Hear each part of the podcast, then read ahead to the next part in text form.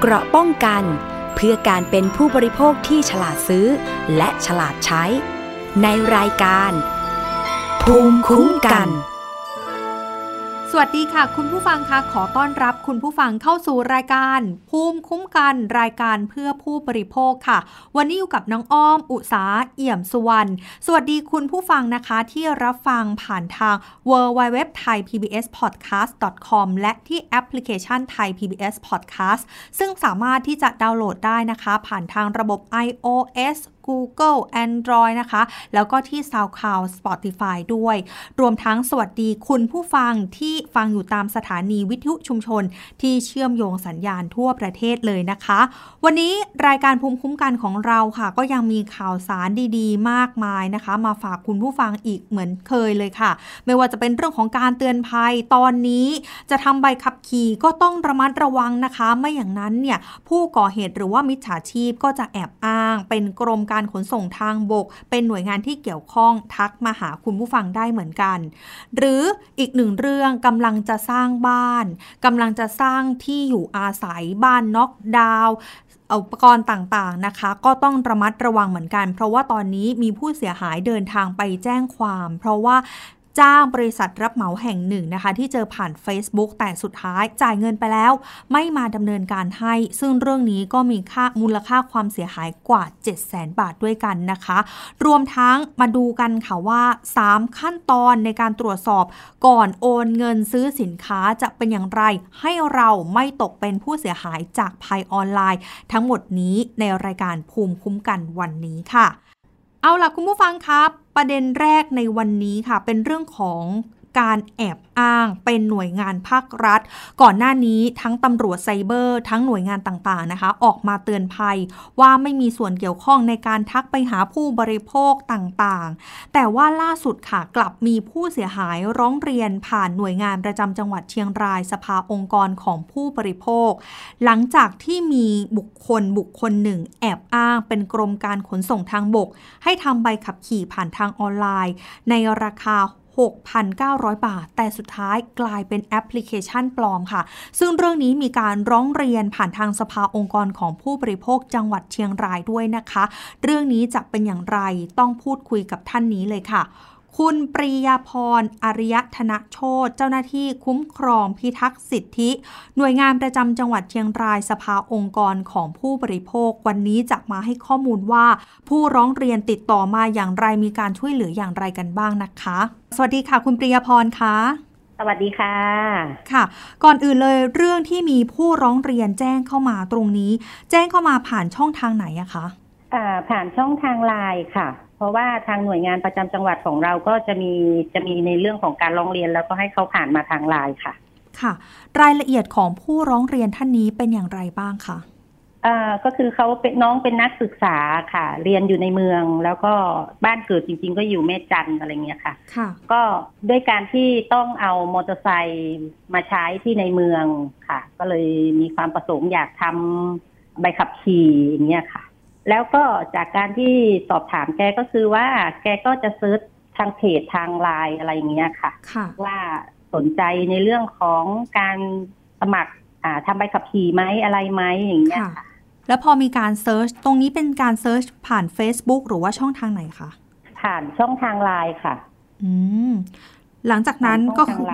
ค่ะ หลังจากนั้นก็คือได้คุยกับผู้ก่อเหตุ ลักษณะเป็นยังไงบ้างคะคุณปริยพรเห็นแชทในการพูดคุยไหมคะอ่าเห็นค่ะ เพราะว่ากรณีร้องเรียนก็คือน้องเขาก็จะส่งหลักฐานมาให้เราทั้งหมดเลยอย่างเงี้ยค่ะ ค่ะ รายละเอียดเป็นอย่างไรบ้างคะจะเป็นการคุยเริ่มต้นนะคะเขาทางมิจฉาชีพเขาก็จะส่งแบบตัวอย่างเงี้ยค่ะ ตัวอย่างของการทำแล้วสำเร็จอะไรอย่างเงี้ยค่ะ แล้วก็มี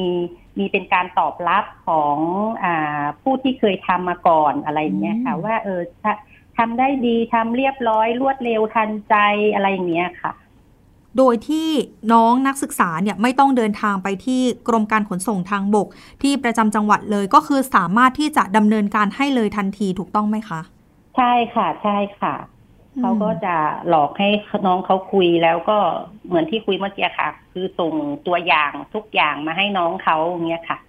แล้วสร้างก็ความเชื่เขาอก็ใจจะเนอะเจรจาว่าด้วยเรื่องของการสมัครเริ่มต้นอะไรเงี้ยค่ะค่ะต้องเสียเท่าไหร่อะไรเท่าไหร่อะไรเงี้ยค่ะอืมก็จะเป็นข้อความประมาณนี้เนี่ยค่ะ ค่ะ ค่าสมัครเริ่มต้นจำได้คร่าวๆไหมคะว่าอยู่ที่ราคาเท่าไหร่แล้วน้องนักศึกษาท่านนี้เนี่ยค่ผู้เสียหายจัดการไปเท่าไหร่ที่คะค่ะ ใช่ค่ะ ค่าสมัครที่เริ่มต้นอยู่ที่ห้าร้อยบาทค่ะโอ้ห้าร้อยบาท ใช่ค่ะ ใช่ ค่าสมัครเริ่มต้นอยู่ที่ห้าร้อยบาทค่ะแล้วจากนั้นเขาก็จะคุยว่าด้วยเรื่องของการอ่า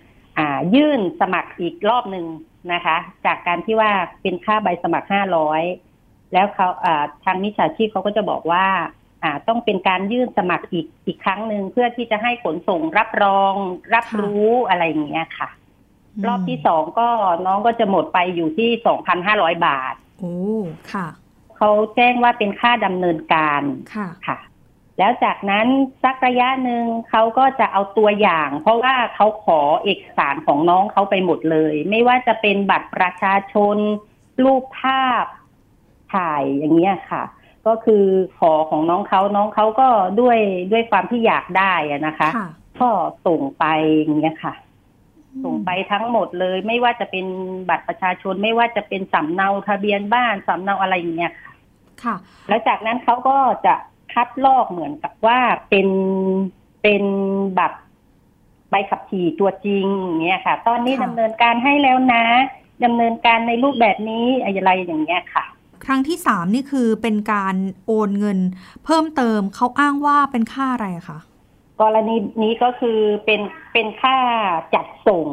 ค่ะ ค่าจัดส่งค่าดำเนินการอะไรเงี้ยค่ะค่ะ รอบรอบที่สามก็ ดำเนินการแล้วก็เป็นทั้งหมดอยู่ที่หกพันเก้าร้อยบาท ค่าดำเนินการเนี่ยโอ้โหราคาสูงอยู่เหมือนกัน แล้วก่อนที่น้องจะโอนเงินเนี่ย คุณปริยาพรได้ถามไหมคะว่าน้องนักศึกษาท่านนี้เนี่ยได้ตรวจสอบก่อนไหมว่า ชื่ออะไรเป็นบริษัทหรือว่าเป็นบัญชีส่วนบุคคลคะอ่าเป็นบัญชีส่วนบุคคลค่ะ ก็สอบถามเขาเหมือนกันนะคะว่าว่า ทำไมถึงถึงรีบโอนทำไมถึงไม่ปรึกษาพ่อแม่ก่อนค่ะอะไรก่อนอะไรอย่างเงี้ยค่ะเขาก็บอกว่าช่วงนั้นน่ะเป็นช่วงที่สอบด้วย แล้วก็ต้องการใบขับขี่ด้วยอะไรอย่างเงี้ยค่ะ แล้วอีกอย่างหนึ่งคือเหมือนกับเป็นมีหน้าม้าค่ะ มีหน้าม้าเป็นนักศึกษาเหมือนกัน คุยโทรคุยโทรมาคุยอะค่ะโอ้ว่าเออทำเถอะเพราะว่ารวดเร็วได้เร็วอะไรอย่างเงี้ยค่ะค่ะก็ก็คือด้วยด้วยความอยากได้ของเขาอะค่ะ ตรงนี้เขาเริ่มรู้ได้ยังไงคะว่าเอ๊ะ ไม่ใช่ละ ไม่ใช่ที่ทำใบขับขี่ แล้วก็มีการแอบอ้างว่าเป็นของกรมการขนส่งทางบก ทราบได้ยังไงไปพบพิรุธตรงไหนคะพบพิรุษในในเรื่องของการมิจฉาชีพจะขอค่าดำเนินการครั้งที่สามเอ้ยครั้งที่สี่ค่ะค่ะ เพราะว่ามันมันไม่ได้แค่เฉพาะหนึ่งสองสามครั้งอย่างเดียว ครั้งที่สี่ก็คือเขาเหมือนกับว่า เอานำใส่กล่องใส่ซองให้แล้วนะค่ะอะไรเงี้ยค่ะอืมแล้วก็จะต้องพรุ่งนี้จะจัดการดำเนินการส่งให้ แล้วก็ก็บอกน้องเขาว่า เออ มันจะต้องเสียค่า อ่า ค่าในส่วนของที่จะแจ้งให้กับอ่าสำนักงานทราบว่าตอนนี้ส่งแล้วอะไรแล้วอะไรอย่างเงี้ยค่ะอีกค่ะสามพันห้าร้อยบาทโอ้ค่ะแล้วน้องได้โอนเงินไปเพิ่มไหมคะ ไม่เพิ่มค่ะ รอบที่สี่คือน้องเขาก็เอกใจแล้วว่า เออทำไมมันมีทำไมมันเยอะแยะไปหมด ตอนที่ตกลงกันไม่เห็นคุยแบบนี้อะไรอย่างเงี้ยค่ะเขาก็เลยคุยคุยกับคนที่เป็นมิจฉาชีพอะค่ะ แล้วก็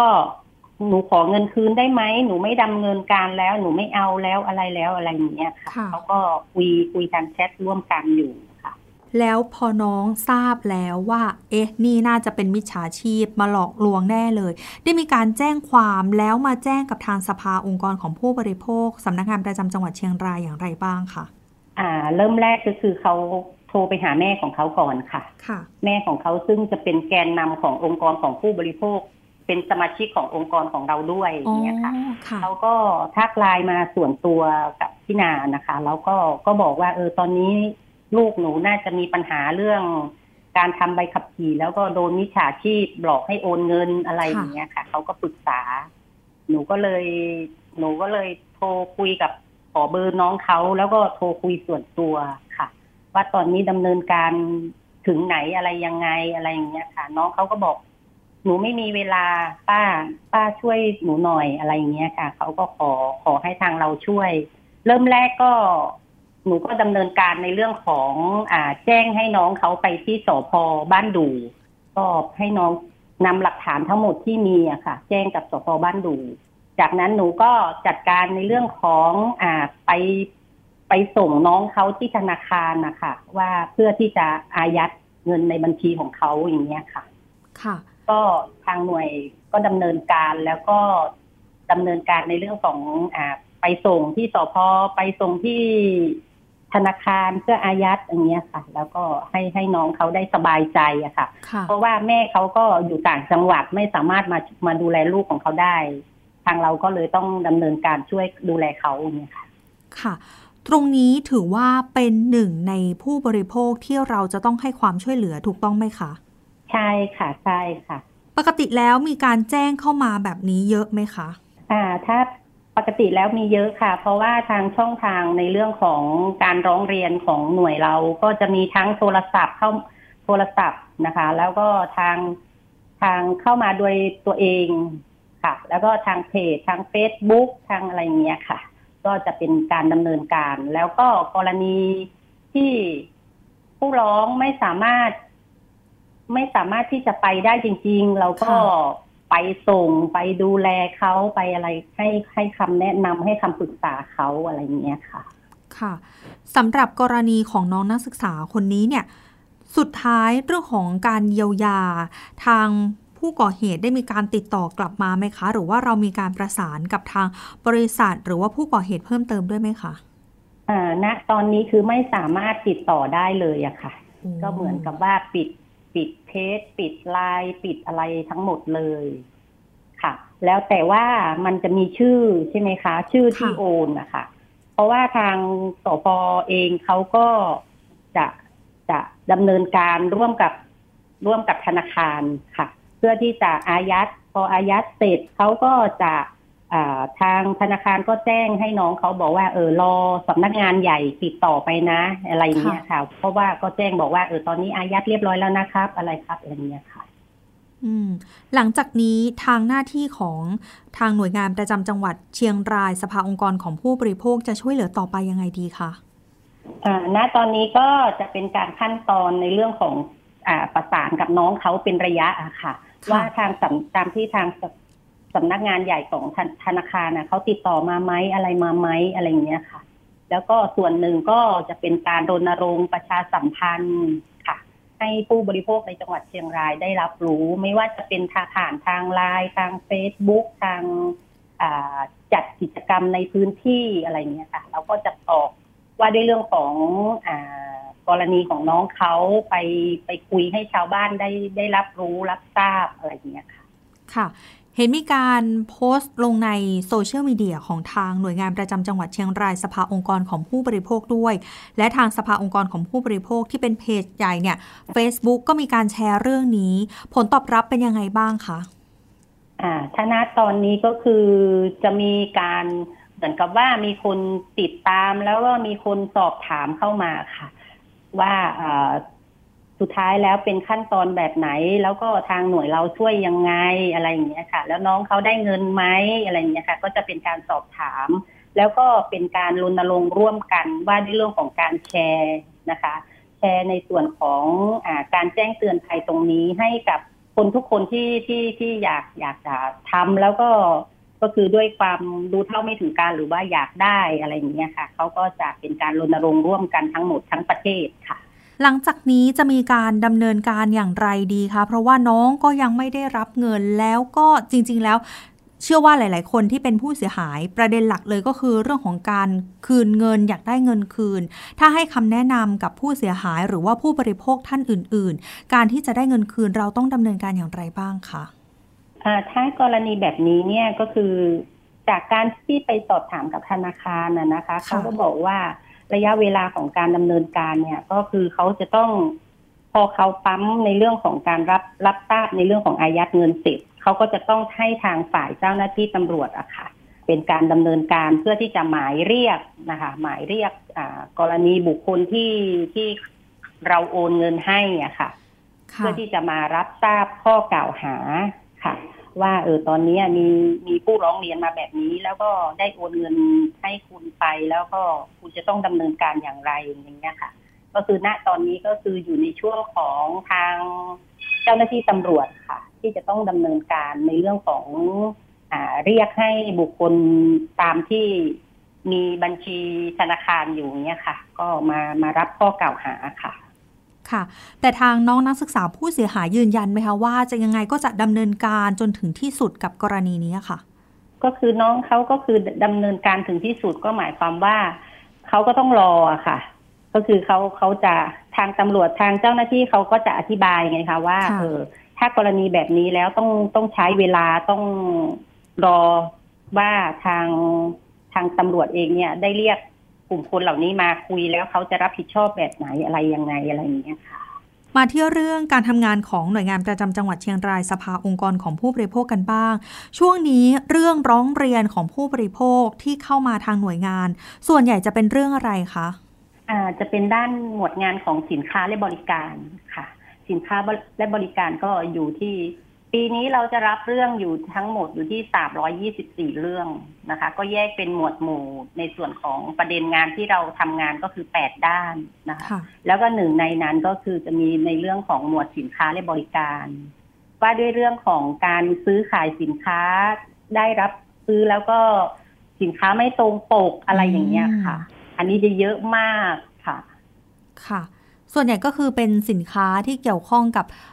เข้าของเครื่องใช้ถูกต้องไหมคะใช่ค่ะใช่ค่ะ เข้าของเครื่องใช้จะเป็นเสื้อผ้าจะเป็นของสิ่งของที่ใช้ประจำวันอะไรอย่างเงี้ยค่ะ หลักๆอีกอีกอันนึงอีกหมวดนึงก็ว่าด้วยเรื่องของหมวดอาหารยา และก็ผลิตภัณฑ์สุขภาพค่ะ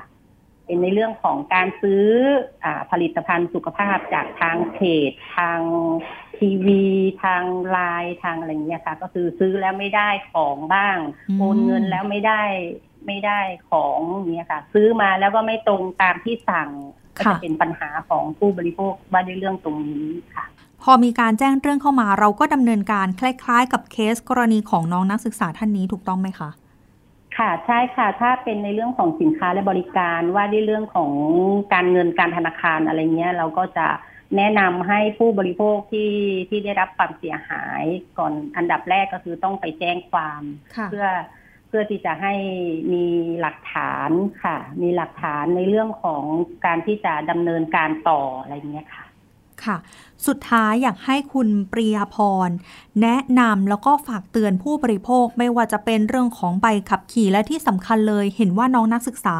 นำข้อมูลส่วนบุคคล ข้อมูลส่วนตัวมากๆ ทั้งบัตรประชาชนข้อมูลต่างๆ ให้กับมิจฉาชีพไปด้วย ตรงนี้จะมีการป้องกันเตือนภัยให้กับผู้บริโภคอย่างไรบ้างคะค่ะ ก็ในฐานะที่อ่าเป็นผู้บริโภคคนหนึ่งอะนะคะ ก็คือค่ะอยากให้ทางผู้บริโภคท่านอื่นๆอ่า เสพสื่ออย่างอย่างเข้าใจนะคะ ว่ากรณีที่เราต้องการของสักอย่างหนึ่งเนี่ย อย่างน้อยเราก็ต้องไตร่ตรองนะคะ แล้วก็ดูในเรื่องของความน่าเชื่อถือสินค้าที่ที่จะต้องได้มาค่ะ แล้วก็อีกอย่างหนึ่งข้อมูลส่วนตัวค่ะ ก็ก็เป็นเรื่องสำคัญที่จะต้องกรณีที่จะต้องดูว่าสิ่งที่พวกเราทำอยู่เนี่ยมันมันเข้าข่าย ในเรื่องของการถูกหลอกถูกถูกโอนถูกอะไรต่างๆอย่างเงี้ยค่ะ ก็สามารถที่จะดูในเรื่องของตรงนี้ได้ค่ะ ค่ะ เอาละเดี๋ยวก็เป็นกำลังใจให้กับทั้งน้องนักศึกษานะคะ แล้วก็เจ้าหน้าที่ที่ช่วยเหลือน้องนะคะ ขอบพระคุณคุณปริยาพรอริยธนโชตนะคะ เจ้าหน้าที่คุ้มครอง และพิทักษ์สิทธิ หน่วยงานประจำจังหวัดเชียงรายสภาองค์กรของผู้บริโภคที่วันนี้มาร่วมพูดคุยกันในรายการภูมิคุ้มกันนะคะ ขอบพระคุณมากค่ะ ค่ะ ขอบพระคุณค่ะ สวัสดีค่ะ คุณผู้ฟังคะเวลาที่เราเห็นเพจ Facebook ที่มีผู้ติดตาม มียอดกดไลค์มียอดการแชร์จำนวนเยอะๆเนี่ยนะคะ นั่นก็ไม่ได้หมายความว่านี่จะเป็นเพจ Facebook ที่ไม่มีปัญหาเลย เพราะฉะนั้นก่อนที่จะมีการโอนเงิน ซื้อสินค้าบริการต่างๆ ก็จะต้องตรวจสอบข้อมูลให้ดีกันก่อนด้วยนะคะ และถ้าเกิดปัญหาขึ้นมา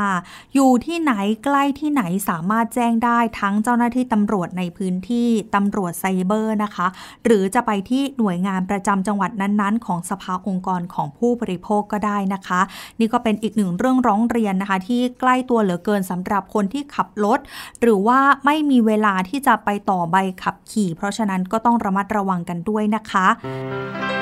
เกราะป้องกันเพื่อการเป็นผู้บริโภคที่ฉลาดซื้อ และฉลาดใช้ ในรายการ ภูมิคุ้มกัน อีกหนึ่งเรื่องค่ะคุณผู้ฟังที่อยากจะชวนคุยกันในวันนี้ ใครที่กำลังที่จะก่อสร้างบ้าน เขาบอกว่าบ้านเป็นวิมานของเรา แต่ถ้าไปเจอบริษัทผู้รับเหมาที่ ไม่ดี หรือว่า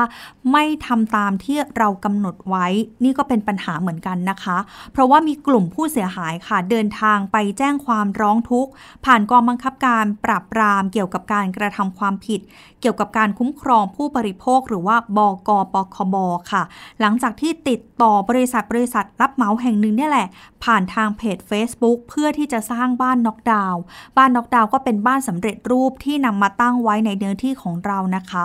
และเมื่อทำสัญญาเรียกเก็บเงินค่าจ้างเรียบร้อยแล้ว สุดท้ายทางบริษัทไม่ส่งบ้านมาให้ ไม่มีผู้รับเหมาไปให้นะคะ แล้วก็ทิ้งงาน เรื่องนี้มูลค่าความเสียหายกว่า 7 0 0 0 0 0บาท เดี๋ยวเราต้องมาพูดคุยกับผู้เสียหายท่านนี้ค่ะ คุณเอนามสมมุติ เดี๋ยวจะมาพูดคุยกันนะคะว่าบริษัทนี้มีความน่าเชื่อถืออย่างไรค่ะ สวัสดีค่ะ คุณเอคะค่ะ สวัสดีค่ะ คุณเอค่ะจุดเริ่มต้นของการไปติดต่อบริษัทนี้เจออย่างไรมีความน่าเชื่อถืออย่างไรบ้างคะเริ่มต้นคือเราอยากสร้างบ้าน ทีนี้เราก็เหมือนคนอื่นๆนะคะไปหาตาม Facebook แล้วเราก็ไปถูกใจจริง ๆ แล้วเราก็มีถูกใจหลายเจ้า แต่เราก็เลือกเจ้านี้ เราก็เลยติดต่อเขาไป ลักษณะบ้านที่มีการสั่งกับบริษัทนี้ ลักษณะเป็นยังไงบ้างคะบ้านน็อกดาวน์หลังขนาดไหนมูลค่าเท่าไหร่คะ ตอนแรกเราจะสร้างเป็นบ้านน็อกดาวน์นะคะ แต่ด้วยค่ะว่าเออบ้านของเราเนี่ย มันเป็นแนวยาว 12 เมตรเลยทีนี้ค่ะบริษัทเนี้ยเขาก็ทำเป็นน็อกดาวน์แล้วยกมาไม่ได้ เราก็เลยต้องทำเป็นแบบเหมือนบ้านโครงเหล็ก ซึ่งมีการเอาเหล็กเนี่ย มาต่อที่หน้างานค่ะแล้วเราก็เลยตกลง เออเขาก็เลยเราก็เลยบอกว่าเขาสามารถเขียนแบบให้เราดูได้ไหมอ่าเขาก็บอกตกลงเขียนแบบเขียนอะไรให้เราดู แล้วเราก็ตกลงกันค่ะ ระยะเวลาในการเขียนแบบหรือว่าพูดคุยกันเนี่ย ใช้เวลากี่สัปดาห์คะอืม จริง ๆ แล้วแค่แป๊บเดียว เพราะว่าเขาน่าจะอยากได้เงินนะคะคือคืออันนี้ไม่แน่ใจนะคะ ตอนแรกเราเริ่มติดต่อเขาวันที่สิบสี่พฤษภาที่เขามาดูบ้านดูดูหน้างานเนี่ยนะคะ ดูหน้างานสิบสี่พฤษภาแล้วก็พอเขามาดูหน้างานเราก็เออให้เขาดูมีการวัดมีการสำรวจ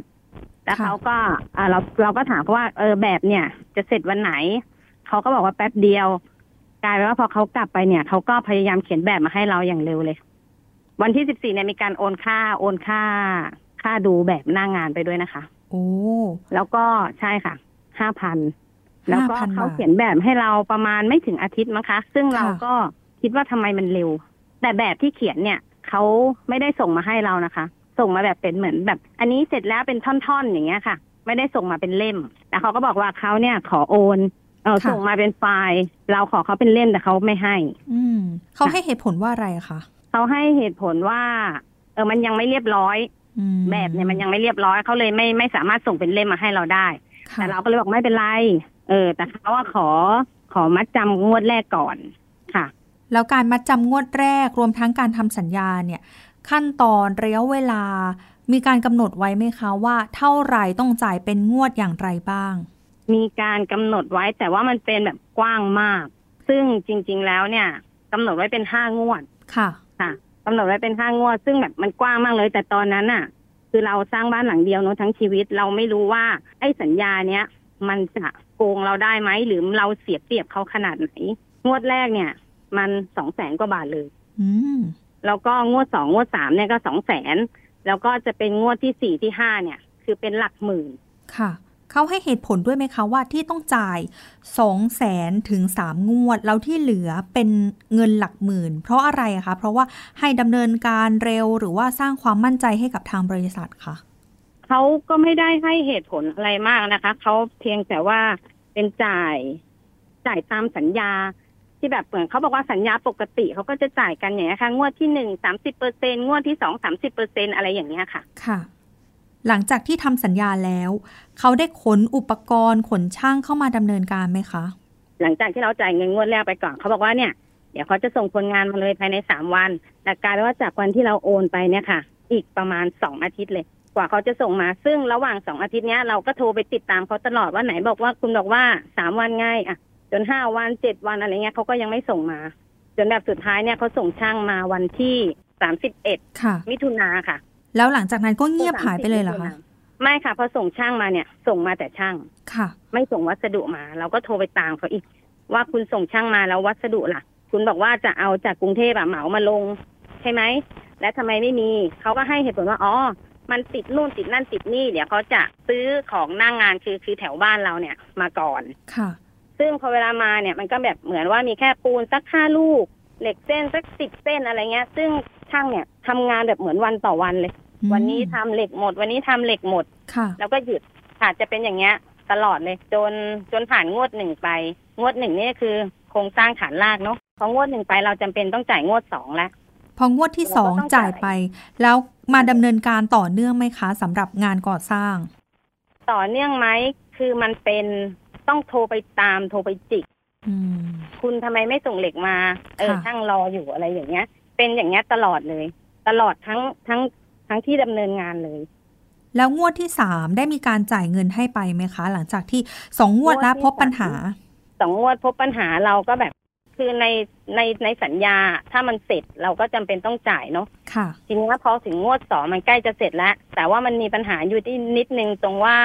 ไอ้เหล็กที่เชื่อมเนี่ย มันไม่ติด เออ มันแตกมันล้าวอะไรเงี้ยค่ะแล้วก็เขาก็แบบไม่ได้ทาสีการสนิมให้เราบ้างอะไรอย่างเงี้ย เราก็ทวงถามไปเออ แบบคุณจะมาแก้ เออช่างช่างยังอยู่นะคะทำไมคุณแบบไม่สั่งให้ช่างแก้อะไรเงี้ยเขาก็แบบยึกยักยึกยักแล้วเขาก็เลยบอกว่ามันแก้งานนิดเดียวอืมเขาของวดสามก่อนได้ไหมแล้วพอหลังจากที่โอนไปงวดที่สามแล้วเขามาดำเนินการไหมเโอนคะไปเราโอนไปวันที่เก้ากรกฎาค่ะ พอโอนไปปุ๊บวันนั้นอะปกติเราก็ไม่ได้ทำงานอยู่หน้างานเนาะไม่ได้ทำงานอยู่ที่นี่เพราะเรากลับมาตอนเย็นนะคะช่างเนี่ยขนของออกไปหมดเลยอืมทั้งหน้างานทั้งที่บ้านพักโดยที่แบบไม่ได้แจ้งเราด้วย ค่ะ ค่ะทำไมอะคะเขาอาจจะได้เงินสามงวดใหญ่ไปแล้วไงคะคืออันนี้หนูไม่รู้นะค่ะ ได้เงินสามงวดใหญ่ไปแล้ว แล้วเขาก็แบบเก็บของหนีไปเลย ไม่ติดต่อเลย ไม่สามารถที่จะติดต่อได้เลยเหรอคะ ตอนแรกติดต่อได้บ้างค่ะแต่ก็คือแบบเหมือนโทรไปห้าครั้งอาจจะรับสักครั้งหนึ่งอะไรเงี้ยอืมแต่ตอนหลังๆเนี่ย ติดต่อไม่ได้ แล้วก็มีมีอยู่ช่วงหนึ่งที่แบบอยู่ดีๆ ก็ส่งไลน์มาบอกว่ายังทำต่อ แต่คือเราก็มันจะทำต่อจริงเหรอ คือแบบคุณไม่ติดต่อเรามาเลย ไม่ส่งช่างมาไม่อะไรมา ไม่โทรถามไม่คุยอะไรเงี้ยค่ะ ทุกวันนี้ยังติดต่อได้อยู่ไหมคะ ที่บอกว่าเดี๋ยวจะไม่ได้เข้ามา อืม ตอนแรกมีมีมีเฟซบุ๊กเนาะแต่ตอนเนี้ยปิดเฟซไปแล้ว แล้วก็อืมไลน์เนี่ย ก็ยังมีอยู่แต่ว่าไม่อ่านโทรศัพท์ก็โทรไปไม่รับเหมือนกัน คุณเอ ถ้าย้อนกลับไป เคยไปดูตัวอย่างบ้านไหมคะ หรือว่าดูรีวิวไหมว่าบริษัทเนี้ยเขาสร้างจริง ๆ เขามีความน่าเชื่อถืออะค่ะ ตอนแรกอะหนูคิดว่าเขาน่าจะสร้างจริงนะคะ ค่ะ แต่ว่าตอนหลังอะหนูไม่รู้ว่าเขาประสบปัญหาอะไร แล้วเวลาที่เราเขาอะ ตอนที่หนูเริ่มสร้างบ้านกับเขาคือพฤษภาเนาะที่ทำสัญญากันค่ะเฟซบุ๊กเขาเนี่ยจะหยุดหยุดหยุดอัปเดตอะเดือนมีนาอืมทีเนี้ยพอเวลาเราก็ไปดูคอมเมนต์ต่าง ๆ เนี่ยในคอมเมนต์อะมันก็จะมีแต่ดีๆอะค่ะ เราก็เลยเออบริษัทเนี้ยน่าจะดีนะ แล้วเราก็ดูย้อนหลังต่อไปเออมีการสร้างบ้านมีการถ่ายรูปเคนยกของอะไรเงี้ยค่ะเออมีการเข้าไปทำหน้างานมีแบบถ่ายรูปรวมผู้รับเหมาค่ะ กับเจ้าของบ้านค่ะ เราก็เลยคิดว่าอันเนี้ยจริง แล้วก่อนหน้านี้เราก็เลยเช็คทางว่าแบบบริษัทเนี้ยได้จดบริษัทจริงไหมค่ะ ซึ่งมันก็เป็นบริษัทจริงอะค่ะ อืม แล้วหลังจากที่เริ่มมีปัญหา แล้วก็ตอนเนี้ยติดต่อไม่ได้แล้ว มีการไปแจ้งความหรือแจ้งกับหน่วยงานไหนไว้เพิ่มเติมไหมคะ มีผู้เสียหายอยู่หลายคนเนาะค่ะแต่เราก็ไปแจ้งความเออไปไปลงบันทึกประจำวันไว้ค่ะ ลงบันทึกประจำวันไว้ที่สพรันสักก่อนค่ะ แล้วส่วนผู้เสียหายท่านอื่น ๆ ที่เจอกับปัญหาแบบนี้ ลักษณะคล้าย ๆ กันเลยไหมคะ หรือว่ามีบ้านหลังไหนที่เจอกับปัญหามากกว่าเราค่ะ คล้าย ๆ กันค่ะ ค่ะ แต่ว่าก็แตกต่างกันไปอะค่ะ มีมาเล่ากันในกลุ่มไหมคะว่า เอ๊ะ บ้านหลังนี้เจอเหตุการณ์แบบแปลก ๆ เช่นอ่ามาทำงานแล้วสุดท้ายก็ไม่มาอีกเลย หรือมาแค่ครั้งหรือสองครั้งแล้วก็หายไปค่ะ ใช่ค่ะมีมีมีหลายแบบมากเลย สุดท้ายแล้วตอนนี้ก็คือยังติดต่อไม่ได้ทุกช่องทางเคยไปที่บริษัทของเขาไหมคะ เคยไปตามหาอยู่ทีนึงค่ะ ตามตามที่อยู่ที่เขาให้ไว้ตรงหัวบินนะคะตามที่อยู่บริษัทใช่ แล้วเป็นยังไงแต่ว่าคะตอนเจอไหมตอนแรกค่ะ มันจะต้องเป็นเหมือนเป็นบ้านน็อกดาวน์เป็นเหมือนร้าน อะไรสักอย่างหนึ่งของเขาเนี่ยแหละค่ะที่ค่ะรูปโพสต์ลงเฟซแต่จะออกเป็นร้านกาแฟ แต่ตอนเนี้ยคือถอนรากถอนโคนไปหมดแล้ว ไม่สามารถติดต่อได้ทุกช่องทาง ใช่ค่ะ เห็นบอกว่ามีบางส่วนที่เริ่มจะไปดำเนินคดีในการฟ้องร้องเอาเอง บางส่วนก็รอ ยังมีบางส่วนที่รออยู่ไหมคะ มีค่ะ อย่างกรณีของคุณเอเอง ตรงนี้ได้มีการฟ้องร้องดำเนินคดีหรือว่ามีการรอเงินเยียวยาคะกำลังกำลังกำลังปรึกษาทนายอยู่ ว่าเราควรจะทำยังไงดี แล้วในสัญญาเนี่ยที่มีการทำกันไว้ คิดว่า เมื่อสักครู่คุณเอบอกว่ามีข้อเสียเปรียบด้วยนะ ในมุมมองของเราตรงไหนยังไงบ้างคะจริงๆแล้วในมุมมองของเราเนี่ย เราไม่รู้ แต่พอที่เราไปปรึกษาทนายเนี่ย คือทนายบอกว่า เนี่ยของคุณเนี่ยมันไม่ใช่สัญญานะเออมันคือเป็นข้อความหรือเป็นแค่แบบใบเสนอราคาที่เขาเสนอมาให้คุณแค่นั้นเอง ค่ะ เออ ประมาณเนี้ยค่ะ คือแบบ เอ้ยเขาไม่ได้ตั้งใจจะทำสัญญากับเรา คือแบบถึงวันหนึ่งเขาโกงเรา คือเราก็แบบ ไม่มีหลักฐานอะไรไปฟ้องร้องเขาค่ะ คุณเอคะตอนนี้สภาพบ้านเป็นอย่างไร แล้วมีการให้ผู้รับเหมาคนใหม่เข้ามาซ่อมแซมเพิ่มเติมไหมคะบ้านตอนเนี้ยมีแต่โครงเหล็กเลยค่ะ มีแต่โครงเหล็ก เป็นโครงเหล็กสร้างไปถึงหลังคา แต่ว่าก็ไม่เรียบร้อย มีออกเหล็กเป็นรูเหล็กไม่เชื่อมอะไรเงี้ย บันไดอะไรก็ทำตามสัญญาที่ต้องทำก็ทำไม่เสร็จ ค่ะ เหมือนพอรับเงินไปงวดสามปุ๊บก็หนีไปเลย แล้วเราจะมีการให้ผู้รับเหมาคนอื่น หรือว่าบริษัทอื่นเข้ามาทำเพิ่มเติมไหมคะมีค่ะ แต่ว่าตอนเนี้ยหนูก็กลัวว่าถ้าให้ผู้รับเหมาเจ้าอื่นมาแล้วสัญญาของเราที่มันยังไม่หมดเนี่ย จะไปเดือดร้อนเขาเราก็ต้องทนไปก่อน ทนให้โครงเหล็กของเราเนี่ย มันตากฝนแล้วก็เราก็รอ รอรอให้ถึงยกเลิกสัญญาค่ะ เพื่อที่ผู้รับเหมาเจ้าอื่นที่มาเขาจะได้ไม่เดือดร้อนไปกับเราไงค่ะ มีบ้านหลังอื่นที่ยกเลิกสัญญาเองด้วยไหมคะ มีค่ะ ตอนนี้ในกลุ่มเนี่ยรวมกันแล้วคร่าวๆ มีกี่คนมูลค่าความเสียหายเท่าไหร่คะ ที่รวมๆกันแล้วก็มีประมาณเจ็ดแปดคน แต่มูลค่าความเสียหายเนี่ยหนูก็ว่าน่าจะเป็นน่าจะตกตกสองล้านนะคะ อันนี้คือคือที่รู้แล้วก็แบบมีที่พี่ที่เขาเข้ามาใหม่ แต่แบบยังไม่ได้คุยกันว่าของพี่เขาเสียหายเท่าไหร่อะไรเงี้ย อันเนี้ยก็ยังมี ทราบมาว่าได้มีการไปแจ้งความร้องทุกข์ผ่านบกปคบด้วย ทางเจ้าหน้าที่ตำรวจดำเนินการอย่างไรบ้างคะกองปราบใช่ไหมคะค่ะ ของกองปราบก็ไปไปร้องไว้ค่ะ คืออยากให้ให้กองปราบช่วยเหลือ แต่ว่าทีเนี้ยของเราอะ มันไม่เข้าข่ายที่ที่กองปราบจะช่วยเหลือเราได้ กองปราบก็เลยแนะนำให้ไปที่ที่สอนอที่บ้านนะคะค่ะ แล้วตรงนี้ได้มีการแจ้งหน่วยงานอื่นไว้ด้วยไหมคะ เช่น สคบ ทางสำนักงานคณะกรรมการคุ้มครองผู้บริโภค หรือว่ามูลนิธิเพื่อผู้บริโภคอะค่ะ ยังไม่ได้ไปไหนเลยค่ะ อืมเพเดี๋ยวราะหลัว่างเราเพิ่งไปกองปราบมา ค่ะ เดี๋ยวหลังจากนี้แล้วก็อาจจะต้องแล้วก็ดำเนินการ ส่วนทางคู่กรณีตอนนี้ก็ไม่สามารถติดต่อได้ทุกช่องทางแล้ว ถ้าฝากข้อความถึงทางคู่กรณีให้มา เร่งรัดดำเนินการให้ข้อเรียกร้องของเรามีอะไรบ้างคะถ้าฝากถึงผู้ถึงเขาอะเหรอคะค่ะจริงๆแล้วหนูไม่ได้อยากฝากอะไรถึงเขาเลยค่ะ อืม แต่ว่าเรามีแต่ความโกรธค่ะความโมโหอะค่ะ อืมเดี๋ยวหลังจากนี้คงจะต้องดำเนินการต่อ สุดท้ายค่ะอยากจะให้คุณเอฝากเตือนภัยผู้เสียหายท่านอื่น ๆ ให้ระมัดระวังแล้วก็ตรวจสอบก่อนที่จะเริ่มสร้างบ้านหรือว่าติดต่อกับบริษัทเอกชนในการทำบ้านน็อกดาวน์แล้วก็บ้านหลังอื่น ๆ ค่ะแล้วอยากฝากถึงคนอื่นเหรอคะ ค่ะ อยากฝากให้เขาดูเรื่องสัญญามากกว่าค่ะ อืม สัญญากับเงินงวดที่เขาจะต้องจ่ายอะ คือแบบถ้ามันไม่ถึงงวดอะไรเงี้ย หรือแบบพยายามทำงวดให้มันแบบเป็นเงินน้อยๆอะค่ะ คือแบบคุณก็จะได้เสียหายน้อยลง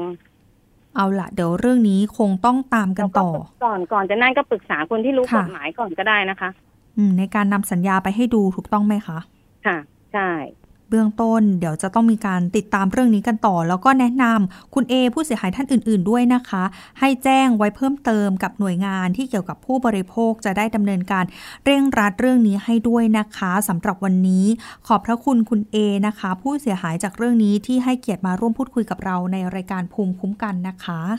ค่ะ ค่ะ สวัสดีขค่ะอบคุณนะคะ คุณผู้ฟังคะ อีกหนึ่งเรื่องที่อยากจะฝากกันไว้ก็คือเรื่องของการดู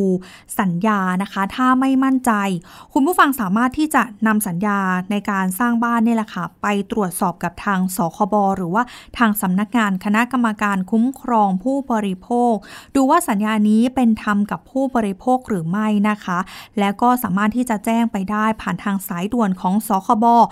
1166นะคะหรือว่าผ่านทาง Facebook ของทางสำนักงานคณะกรรมการคุ้มครองผู้บริโภคก็ได้ค่ะ เอาล่ะ ปิดท้ายกันที่ 3 ขั้นตอนค่ะ ตรวจสอบก่อนการโอนเงินที่จะซื้อสินค้าสังเกตไหมคะว่า ที่พี่ปริยพรบอกว่า สินค้าและบริการเป็นเรื่องที่ผู้บริโภคร้องเรียนมาที่สุด ได้รับสินค้าไม่ตรงปกนะคะ หรือว่าสั่งสินค้าแล้วไม่ได้สินค้า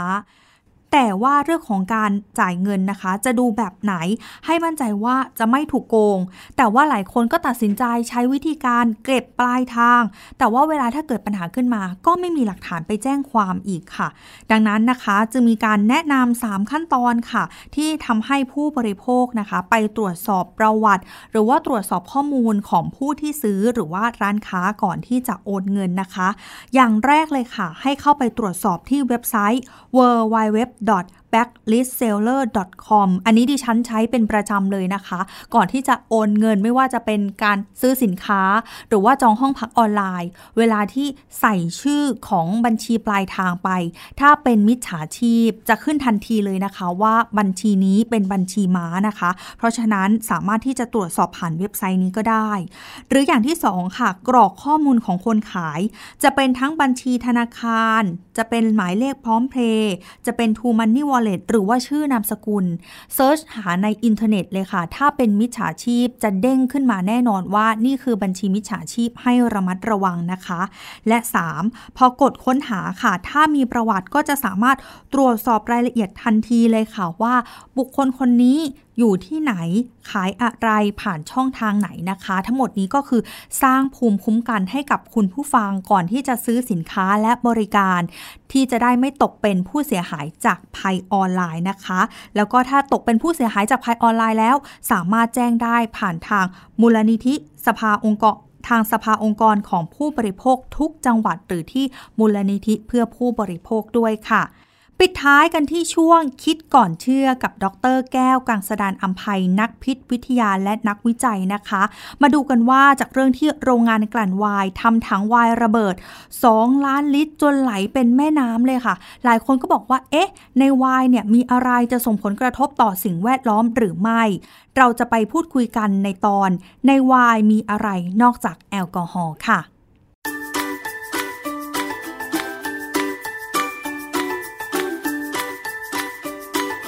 ช่วง คิดก่อนเชื่อ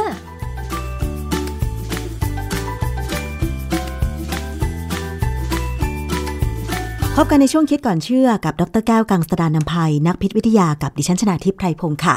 วันนี้เรามาคุยเกี่ยวกับเรื่องของวน์ความเชื่อของคนที่ดื่มวน์นั้นก็เชื่อว่าวน์ช่วยบำรุงหัวใจ ลดความเสี่ยงของการเกิดโรคหัวใจ มันมีข่าวหนึ่งที่เกิดขึ้น ไม่ทราบคุณผู้ฟังได้ยินข่าวหรือเปล่าก็คือกรณีที่โรงงานกลั่นไวน์ทำถังไวน์ระเบิด ซึ่งทำให้ไวน์ที่อยู่ในถังนั้น ปริมาณเป็นล้านล้านลิตรเนี่ยนะคะ ไหลเหมือนเป็นแม่น้ำเลย อาจารย์แก้วคะไวน์นั้นจริง ๆ แล้ว มันมีอะไรเป็นส่วนประกอบ และในส่วนประกอบเหล่านั้นส่งผลกระทบทั้งต่อคน และทั้งต่อสิ่งแวดล้อมยังไงบ้างคะอาจารย์คือไวน์ก็คือน้ำผลไม้หมักไม่มีแอลกอฮอล์ตามข่าวที่มี น้ำไวน์เนี่ยไหลไปตามถนนซึ่งผมดูข่าวแล้วเนี่ย มันเป็นน้ำสีแดงไหลเต็มถนนไปหมดเลยเนี่ย มันมีคำพูดของคนที่อ่านข่าว ผมฟังแล้วผมตอนแรกผมนึกว่า ผมหูฝาดเขาบอกว่ามีการกลั่นวน์แล้ววน์ที่ระเบิดเนี่ยมาจากถังกลั่นเพราะว่าเอ้วน์นี่มันต้องกลั่นด้วยเหรอก็เลยพยายามหาข้อมูลเพิ่มปรากฏว่าจริงนะ มีการกลั่นวน์ด้วย แล้วก็ก็พูดถึงเรื่องของแบคทีเรีย พูดถึงการฆ่าเชื้อโรควน์เนี่ยมันมีส่วนประกอบอะไรบ้าง ส่วนมากเราก็เห็นการหมักวน์เนี่ย หมักจากองุ่นนะคะอาจารย์องุ่นเนี่ยใช่ เพราะว่าคำว่าไวน์มันก็มาจากคำว่าองุ่นนี่แหละแต่ว่าสุดท้ายแล้วหลังๆ เนี่ยก็เริ่มมีการเปลี่ยนแปลงเอาผลไม้อื่นมาหมัก เช่น เอาสับปะรดก็ได้ ผลไม้อะไรก็ตามที่มีน้ำตาล และมีความเปรี้ยวพอนะเอามาหมักค่ะมันก็จะทำให้ได้ เป็นน้ำผลไม้ที่ดื่มแล้วเมา คือนอกจากองุ่นแล้ว แล้วก็มีผลไม้อย่างอื่นด้วยนะอาจารย์ตอนนี้ในประเทศไทย บางสถาบันการศึกษาที่เขาส่งเสริมด้านการเกษตรนำผลไม้ที่อาจจะอยู่ตามฤดูกาลหรืออยู่ในท้องถิ่นที่มีมาก ๆ เนี่ย มาหมักบ่มเป็นไวน์อย่างเงี้ยค่ะอาจารย์ ผมเห็นด้วยนะ การเปลี่ยนแปลงผลไม้ที่ออกมาเยอะ ๆ แล้วบางทีต้องเอาไปทิ้งกันเนี่ยนะเอามาหมักแต่ว่าเวลาดื่มเนี่ยต้องมีสติค่ะนะครับเพราะว่าถ้าเราจะบอกว่าดื่มไวน์แล้วมีประโยชน์อย่างที่เขาเชื่อกันเนี่ยนะมันก็พอจะกล้อมแกล้มเชื่อได้บ้างนะเพราะว่า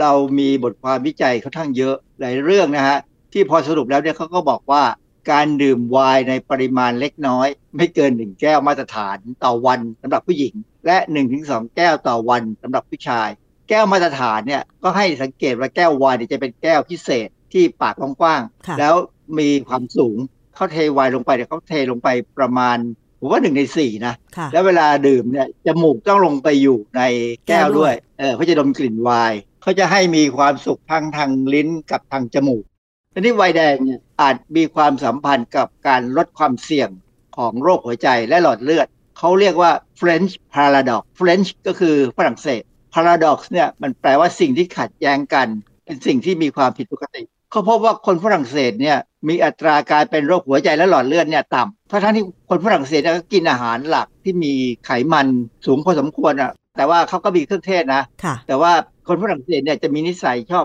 ดื่มไวน์ดังนั้นเนี่ยเขาบอกว่าการดื่มไวน์เนี่ยเป็นการลดความเสี่ยงของการเป็นโรคต่างๆ ที่คนในยุโรปคนในอเมริกามักจะเป็นเมื่ออายุมากๆ คืออ้วน มีไขมันในเลือดสูงคอเลสเตอรอลสูง เป็นแล้วก็ตายด้วยโรคที่เกี่ยวกับความดันหรือเส้นเลือดในสมองตีบอะไรเงี้ยนะซึ่งในทางวิทยาศาสตร์เนี่ยเราเชื่อว่าสารที่ชื่อว่า resveratrol ซึ่งอยู่ในองุ่น มีผลในการช่วยจัดการลดความเสี่ยงค่ะเจ้า resveratrol เนี่ยก็มีคนเอามาทำเป็นผลิตภัณฑ์เสริมอาหารขายอยู่เหมือนกันนะแล้วก็อ้างเหตุผลของ French paradox เนี่ยแหละว่าเป็นการช่วยในความเป็นจริงแล้วเนี่ยถ้าเราอยากได้ผลจาก resveratrol เนี่ยเราดื่มน้ำองุ่นก็ได้ ไม่มีปัญหา แต่การหมักเนี่ยมันเป็นข้อดีอย่างหนึ่งคือเวลาเขาหมักเนี่ยถ้าหมักแบบเอาเปลือกหมักไปด้วยนะเป็นไวน์แดงเนี่ยนะแอลกอฮอล์ที่ออกมาขณะหมักเนี่ย มันจะดึงเอาเจ้า resveratrol ออกมาด้วยได้เยอะขึ้น เขาหมักองุ่นกับยีสต์ใช่ไหมคะอาจารย์ แล้วทำไมมันถึงมีไวน์ที่มีราคาแตกต่างกันไวน์รสชาติดีจะต้องไม่ฝาด มันขึ้นอยู่กับปัจจัยอะไรที่ทำให้ไวน์ทั้งรสชาติแตกต่าง คุณภาพแอลกอฮอล์แตกต่างคะคือไวน์เนี่ยเราหมักด้วยยีสต์ก็จริง แต่ว่าในหลักการเนี่ยต้องไม่มีแบคทีเรียไม่มีอะไรนะ ถ้ามีแบคทีเรียเนี่ยไวน์นั้นกลายเป็นน้ำเน่าไปเป็นน้ำผลไม้เน่าเพ ราะฉะนั้นหลายที่เนี่ยเขาจะเติมสารที่ให้ซัลเฟอร์ไดออกไซด์เพื่อฆ่าเชื้อโรคฆ่าเชื้อทั้งหมดอืมและเสร็จแล้วเขาก็จะมีการเติมยีสต์เป็นยีสต์เฉพาะที่เขาเลี้ยงเอาไว้เนี่ยใส่ลงไปค่ะเพราะฉะนั้นเนี่ยยีสต์แต่ละชนิดแต่ละสายพันธุ์ที่แตกต่างกันเนี่ยจะให้ผลที่ได้เป็นไวน์เนี่ยออกมาต่างกัน แล้วทีนี้ที่สำคัญคือองุ่นค่ะมาจากตรงไหน ดิน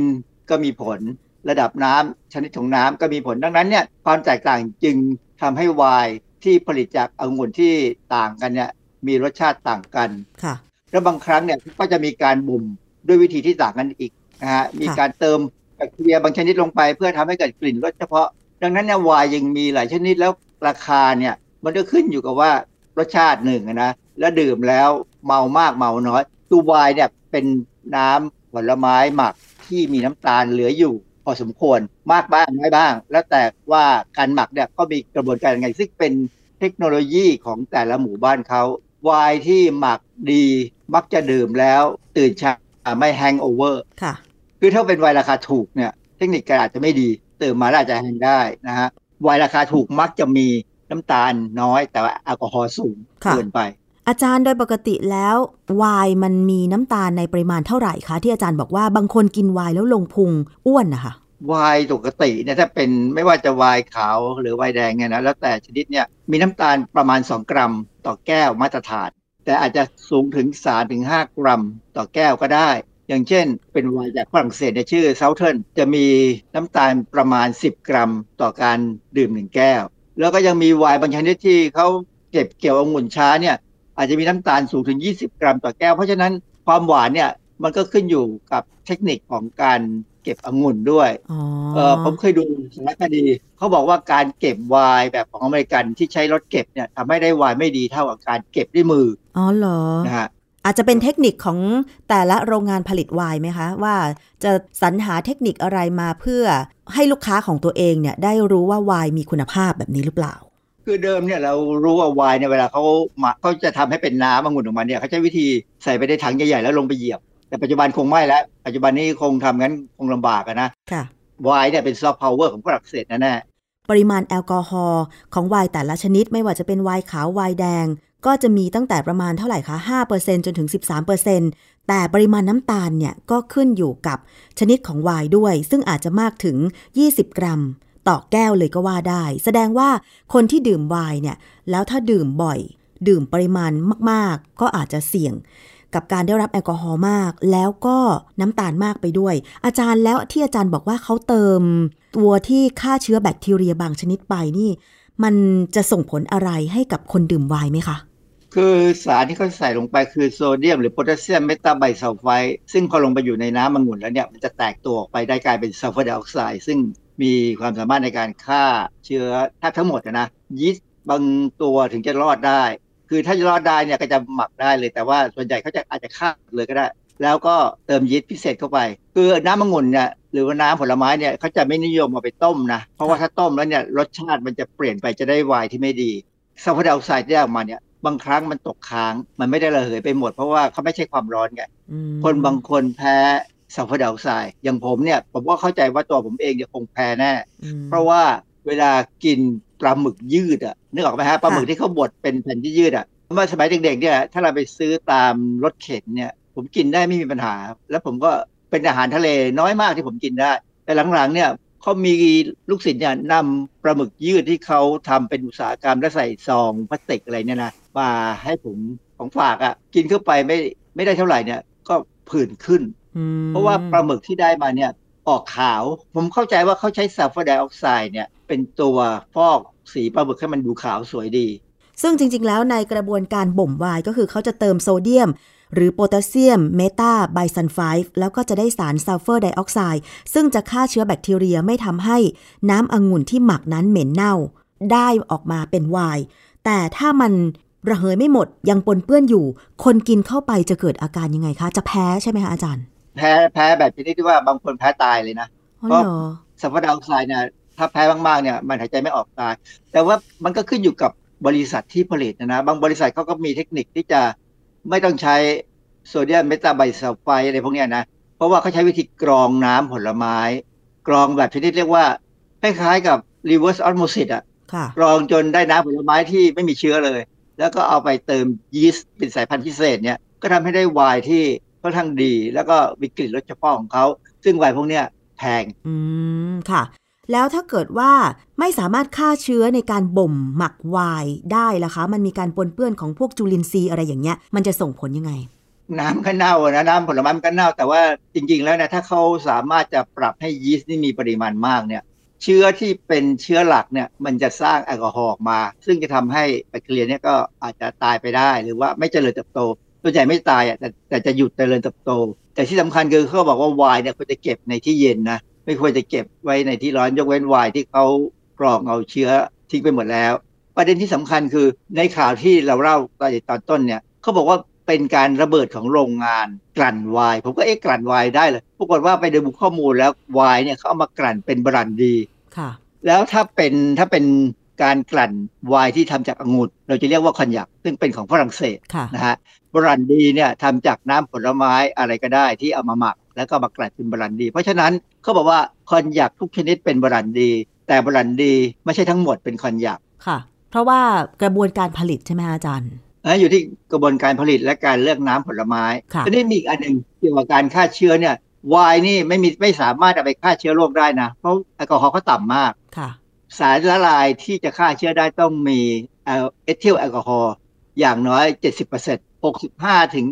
75 มากไปก็ไม่ได้นะ มากไปเนี่ยมันก็จะก่อปัญหาบางประการที่ทำให้เชื้อไม่ตาย แต่ว่าถ้าน้อยไปเชื้อก็ไม่ตาย เพราะฉะนั้นเนี่ยถ้าจะบอกว่าไวน์ที่จะเอามาใช้ฆ่าเชื้อได้เนี่ยต้องเป็นไวน์ที่เอาไปกลั่นเป็นบรันดีแล้วมีแอลกอฮอล์เกิน70%อันนั้นฆ่าเชื้อได้ เพราะฉะนั้นความเชื่อเกี่ยวกับไวน์ว่า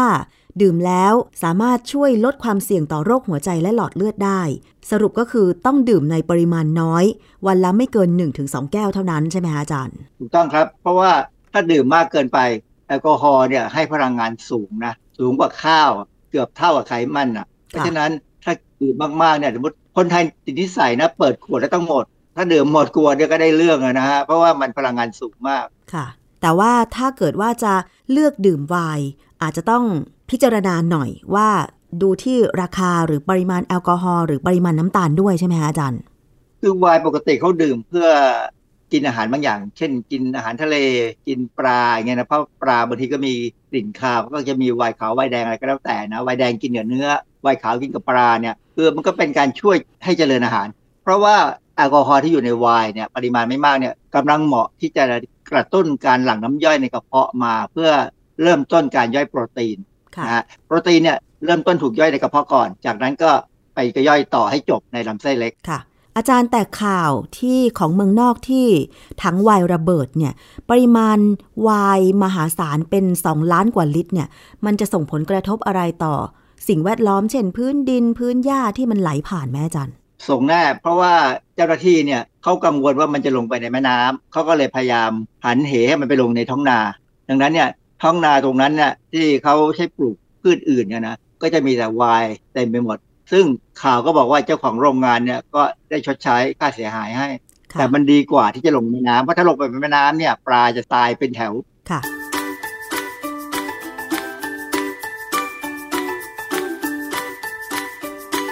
ช่วงคิดก่อนเชื่อ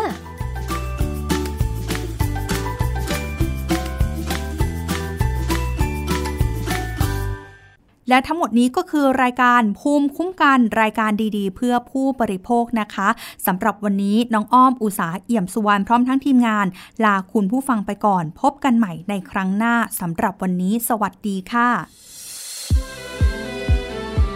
ติดตามฟังรายการได้ที่เว็บไซต์ thaipbspodcast.com และ YouTube Thai PBS Podcast ฟังทางแอปพลิเคชัน Thai PBS Podcast Spotify Google Podcast Podbean SoundCloud และ Apple Podcast กดติดตามเป็นเพื่อนกันทั้ง Facebook Twitter Instagram และ YouTube ไทย PBS Podcast แค่ฟังความคิดก็ดังขึ้น